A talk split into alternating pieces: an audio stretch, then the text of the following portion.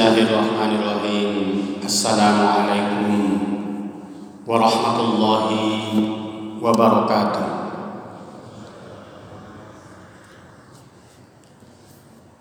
Alhamdulillahi rabbil alamin. Wassalatu wassalamu ala asrafil anbiya wal mursalin Wa ala alihi wa ashabihi ajma'in. Ashhadu an la ilaha illallah واشهد ان محمدا عبده ورسوله الذي لا نبي بعده Jamaah subuh yang dirahmati Allah Subhanahu wa taala. Sebelumnya mari kita sama-sama mendoakan saudara-saudara kita yang hari ini mungkin sedang sakit, mungkin sedang kesulitan, mungkin sedang kesusahan, kita berharap kepada Allah Subhanahu wa taala dengan berkahnya waktu subuh ini dan juga dengan wasilah amal-amal soleh kita pada pagi hari yang berbahagia ini. Kita mohonkan kepada Allah Subhanahu wa taala semoga saudara-saudara kita, jemaah kita yang sedang sakit Allah angkat penyakitnya, diberikan kesembuhan, diberikan pahala, diberikan kesabaran. Begitu juga saudara-saudara kita yang mungkin sedang kesulitan, yang sedang kesusahan. Dan kita juga tentu berdoa kepada Allah Subhanahu wa taala sebagaimana sering kita doakan atau sering kita mintakan kepada Allah tentang keselamatan kita di dalam agama kita. Apalagi di tengah fitnah yang sangat besar sedang ditujukan kepada Islam, kepada kaum muslimin. Karena itu kita perbanyak doa kepada Allah. Allahumma inna nas'aluka salamatan fitin. Kita minta kepada Allah agar kita diberikan keselamatan di dalam agama ini. Jangan sampai kita berpaling ataupun meninggalkan agama ini di tengah uh, fitnah yang dilontarkan uh, begitu keras, begitu masif uh, kepada agama kita. Amin, amin ya Allah, amin ya rabbal alamin. Jamaah syukur yang dirahmati Allah Subhanahu wa taala melanjutkan pembahasan kita di pertemuan sebelumnya mengenai kitab uh, Nizamul Iqtisadi fil Islam ataupun sistem ekonomi Islam. Di dalam pertemuan yang lalu kita menyampaikan bahwa di dalam kitab yang ditulis oleh Syekh Taqiyuddin An-Nabahani rahimahullah ini beliau mengatakan kekayaan yang terbesar yang dimiliki oleh suatu umat itu ada pada pemikiran yang mereka buat. Dan itu alhamdulillah sudah kita jelaskan, mudah-mudahan itu bisa menjadi maklumat uh, yang bermanfaat buat kita sehingga kita terdorong untuk kembali mengambil ataupun menggunakan kekayaan terbesar yang kita miliki itu ataupun kekayaan terbesar yang Allah anugerahkan kepada kita itu. Sebagai seorang muslim tidak ada yang lebih berharga bagi kita dan kehidupan kita selain daripada al-Islam. Al-Islam ad-dinul ladzi huwa allazi anzala Rasulullah sallallahu alaihi wasallam di mana Islam ini agama yang Allah turunkan kepada Nabi Muhammad sallallahu alaihi wasallam ditanzimi alaqati bi khaliqihi untuk mengatur bagaimana kita berhubungan kepada Allah, bagaimana kita menyembahnya, bagaimana beribadah kepadanya dan bagaimana kita mengenalnya begitu. Dan juga Allah menurunkan Islam untuk mengatur bagaimana kita mengatur, mengelola diri kita sendiri agar benar-benar menjadi manusia yang berkepribadian Islam yang selalu tunduk dan patuh terhadap ajaran-ajaran Allah. Dan juga bahagian lain dari Islam ini Allah turunkan kepada kita tidak lain adalah untuk mengatur bagaimana kita bermuamalat. Nah, salah satu muamalat yang diatur oleh Islam itu adalah tentang sistem ekonomi Islam. kaum muslimin jamaah subuh yang dirahmati Allah Subhanahu wa taala. Di dalam kitab ini beliau juga mengatakan setelah menyebutkan pemikiran itu adalah kekayaan yang paling besar yang dimiliki oleh suatu umat mana pun, maka di sini beliau mengatakan bahwa musibah ataupun fitnah yang paling besar dan juga kesusahan yang paling berat dihadapi oleh kaum muslimin sekarang ini tidak lain adalah uh, kata beliau uh, yang terkait dengan kekuasaan dan juga pemikiran yang terkait dengan ekonomi. Kaum muslimin yang dirahmati Allah Subhanahu wa taala. Memang kalau kita perhatikan sebagaimana ungkapan Nabiullah Rasulullah Muhammad sallallahu alaihi wasallam. Beliau mengatakan begini, diriwayatkan dari Abu Umamah bahwa Nabi kita Muhammad sallallahu alaihi wasallam bersabda, "La yunqadanna ural Islam" akan terurai simpul Islam urwatan urwatan. Satu simpul demi satu simpul. Fakullama intaqadat urwatun setiap terurai satu tali atau satu simpul maka kata Nabi tasabbasan nasu billati taliha. Setiap terurai satu simpul maka umat Islam itu beralih ke simpul yang lain atau berpegang kepada simpul yang lain maka kata Nabi simpul yang paling pertama lepas dari kehidupan umat wa awwaluhunna. Yang paling pertama naqadul hukmu. Yang paling pertama lepas atau terurai dari Islam ini adalah al hukmu yakni kekuasaan. Wa akhiruhunna as-shalah dan yang terakhir itu salat. Kaum muslimin jamaah yang dirahmati Allah. Kita perhatikan memang sejak kaum kafir barat berhasil meruntuhkan kekuasaan Islam yang dibangun oleh Nabi kita Muhammad SAW pertama kali di Madinah Al Munawwarah Madinah Al Munawwarah berikutnya dilanjutkan oleh para sahabat berlangsung berabad-abad hingga terakhir tahun 1924 di Utsmaniyah. Nah, setelah itu kita menyaksikan satu demi satu simpul-simpul Islam itu terurai dari kehidupan kita. Bahkan sampai pada sholat kita tahu sekarang walaupun sholat itu wajib, tapi faktanya dia bukanlah suatu kriminal bila ditinggalkan. Banyak yang tidak sholat, tapi itu tidak dianggap kriminal.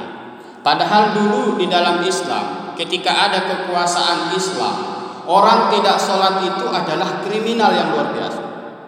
Orang yang tidak sholat itu adalah kejahatan yang luar biasa karena dia berani meninggalkan kewajibannya kepada Allah Subhanahu wa taala. Maka karena dia kriminal pada saat dulu itu bisa ditangkap, bisa dia dipenjara, bisa dipidana. Kenapa? Karena dia mengabaikan ataupun meninggalkan uh, kewajibannya kepada Allah Subhanahu wa taala. Jadi jemaah yang dirahmati Allah. Rasulullah telah benar mengatakan kepada kita untaian ataupun urutan simpul-simpul Islam itu lepas satu demi satu dari kehidupan kita ketika diawali dengan lepasnya kekuasaan dari kehidupan kita. Berikutnya lepaslah yang lain, lepaslah sistem ekonomi Islam, lepaslah sistem pergaulan Islam, lepaslah sistem hubungan antara umat Islam dengan umat yang lain. Nah, kaum muslimin yang dirahmati Allah Subhanahu wa taala. Inilah pengantar yang beliau sampaikan di kitab ini untuk menjadi pembelajaran bagi kita. Dari mana kita harus mempelajari atau dari mana kita harus e, memulai e, membangkitkan e, pemahaman kaum muslimin ini. Nah, jadi bapak-bapak, ibu-ibu jemaah sholat subuh yang dirahmati Allah. Jadi Rasulullah mengingatkan kita dan beliau di dalam kitab ini mengatakan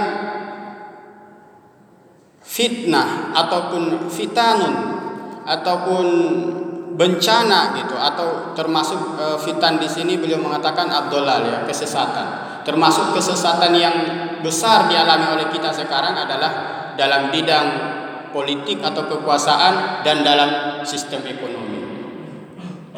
Kaum muslimin yang dirahmati Allah dalam sistem ekonomi kita memperhatikan bagaimana saat sekarang kita itu seperti kebingungan membedakan antara ilmu ekonomi dan juga sistem ekonomi.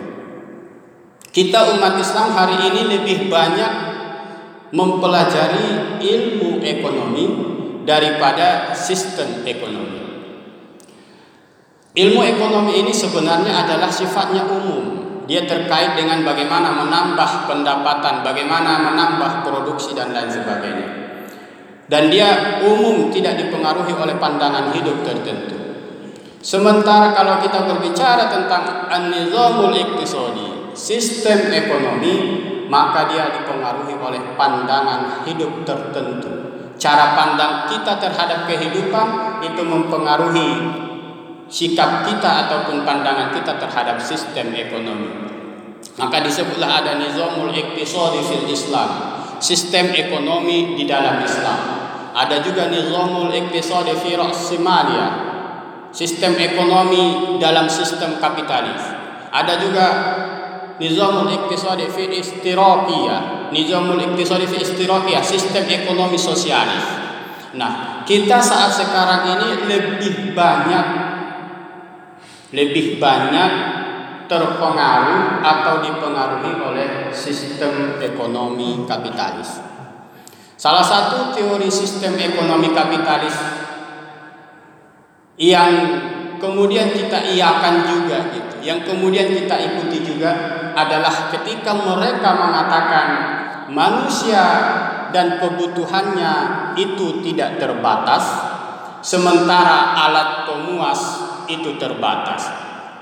Karena itu masalah mereka adalah bagaimana meningkatkan produksi meningkatkan hal-hal yang bisa memuaskan kebutuhan manusia.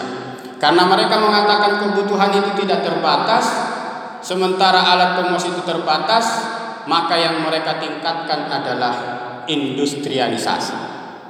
Bagaimana bereks, apa namanya bagaimana mengeksploitasi apa-apa yang dibutuhkan oleh manusia, mulai dari alam dan lain sebagainya.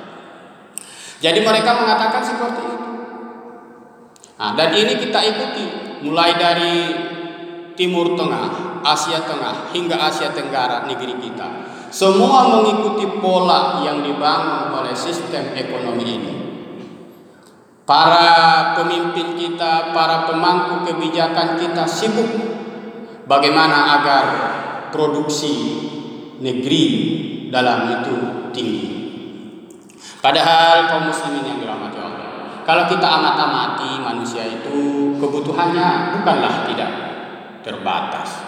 Kebutuhan manusia itu terbatas. Contohnya saat kita lapar. Kira-kira yang kita butuhkan untuk kenyang berapa gitu ya? Paling satu piring itu sudah kenyang. Tergantung banyaknya energi yang kita pakai. Mungkin kalau bekerja keras petani, tukang kebun atau tukang bangunan itu mungkin untuk makannya lebih besar atau lebih banyak daripada mereka yang biasanya menggunakan pemikiran atau menggunakan kecerdasan dan lain sebagainya.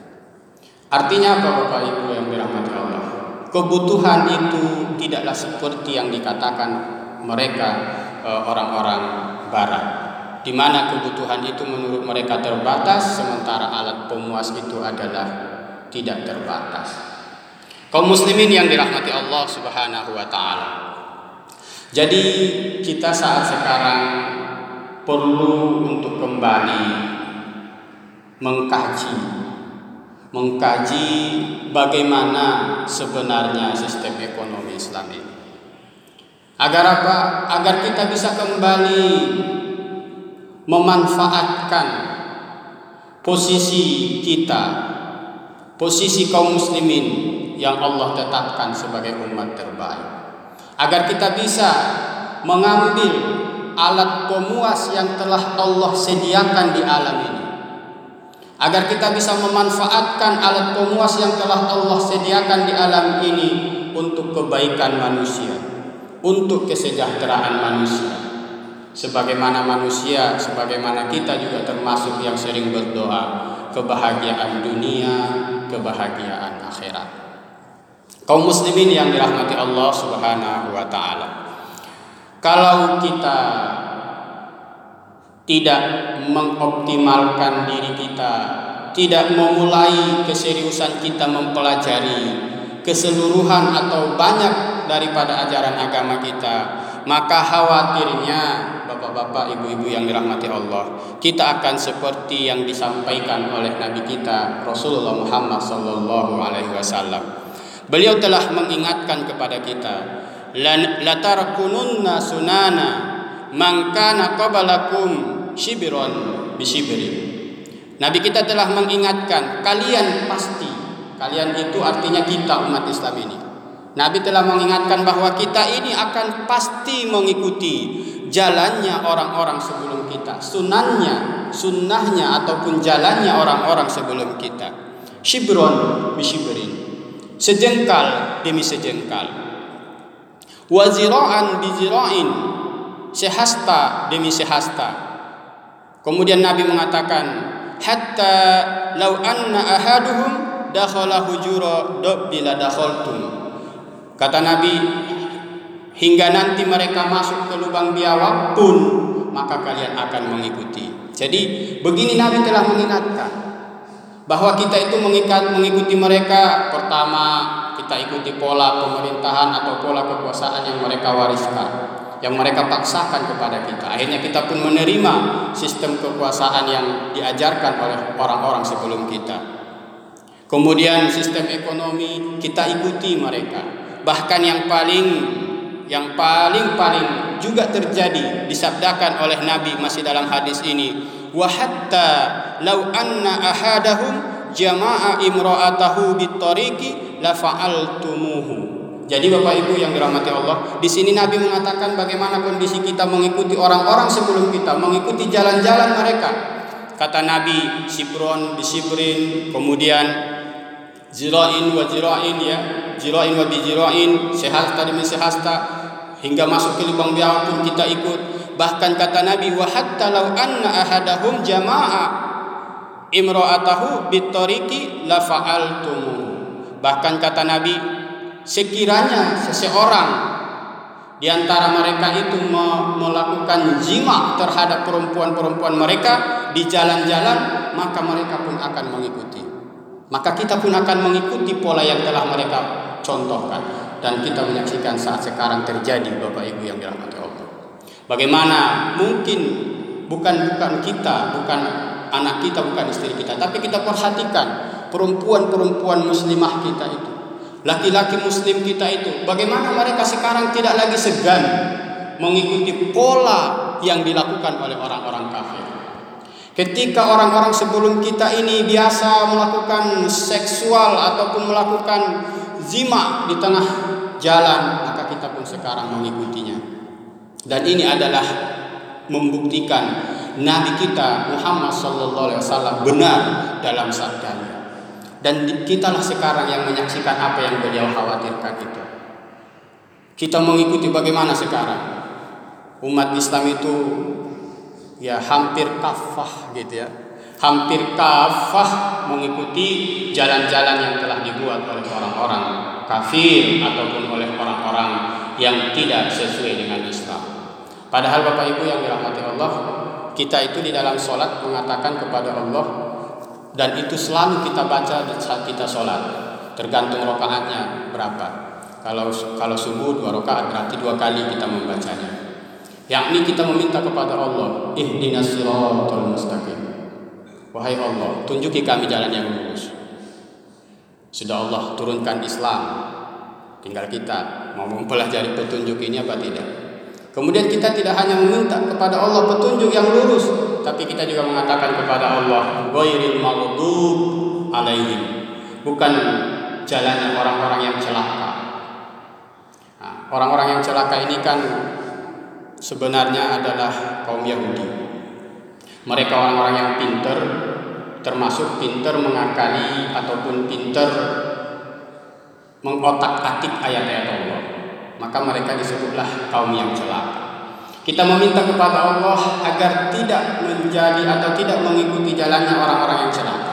Tapi faktanya saat sekarang begitulah kita. Kita ikuti jalan-jalan yang telah dibuat oleh orang-orang yang celaka ini. Waladolin dan bukan mereka yang sesat. Nah, sesat itu diidentikan kepada kaum Nasrani karena mereka beragama itu tanpa ilmu mereka mengikuti apa-apa yang telah dikatakan oleh pendeta-pendeta mereka. Dan saat sekarang begitu banyak terjadi di kehidupan kita. Kita beragama ini seolah-olah tak perlu ilmu. Kita ikut aja kata orang itu. Nah, inilah kita, inilah realitas kita. Sudah digambarkan oleh Nabi kita Muhammad SAW sejak beliau diutus menjadi Nabi Allah yang membawa risalah Islam. Karena itu Bapak Ibu jamaah yang dirahmati Allah. Ini masih dalam pengantar kitab ini. Jadi beliau ingin membuka kita, membuka pemikiran kita, membuka pemahaman kita, merubah cara pandang kita yang selama ini memandang kekayaan itu adalah harta belaka. Tapi beliau kemudian mengarahkan kita bahwa umat itu kekayaan yang sesungguhnya dimiliki oleh mereka adalah pemikirannya. Ketika mereka berpikir atau ketika umat memiliki pemikiran yang kuat, pemikiran yang bagus, pemikiran yang original dari Islam, maka kita akan bisa kembali memimpin umat, memimpin dunia, membawa kebaikan di dunia dan kebaikan di akhirat. Kemudian kalau kita tidak mengambil kekayaan ini, maka kita akan mengikuti ataupun mengambil kekayaan yang diwariskan oleh orang-orang yang bukan Islam dan itu yang kita jalani sekarang. Nah, mudah-mudahan dengan gambaran pengantar ini kita kemudian terdorong Bapak Ibu yang dirahmati Allah.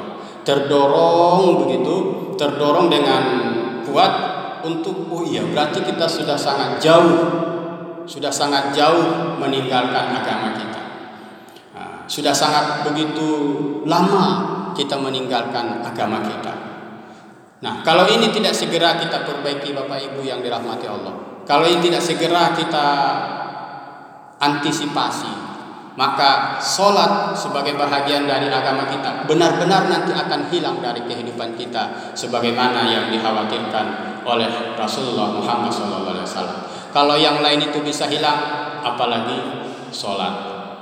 Nah, Bapak Ibu yang dirahmati Allah Subhanahu Wa Taala, jadi itulah pengantar daripada kitab ini. Jadi beliau mengkritisi atau beliau mengatakan jangan sampai kita ini terus-terus dalam kesusahan karena kita mengikuti pola ataupun jalan-jalan yang ditetapkan oleh orang-orang yang bukan Islam, yang ditetapkan oleh musuh-musuh Islam. Terlebih dalam bidang sistem ekonomi dan sistem kekuasaan.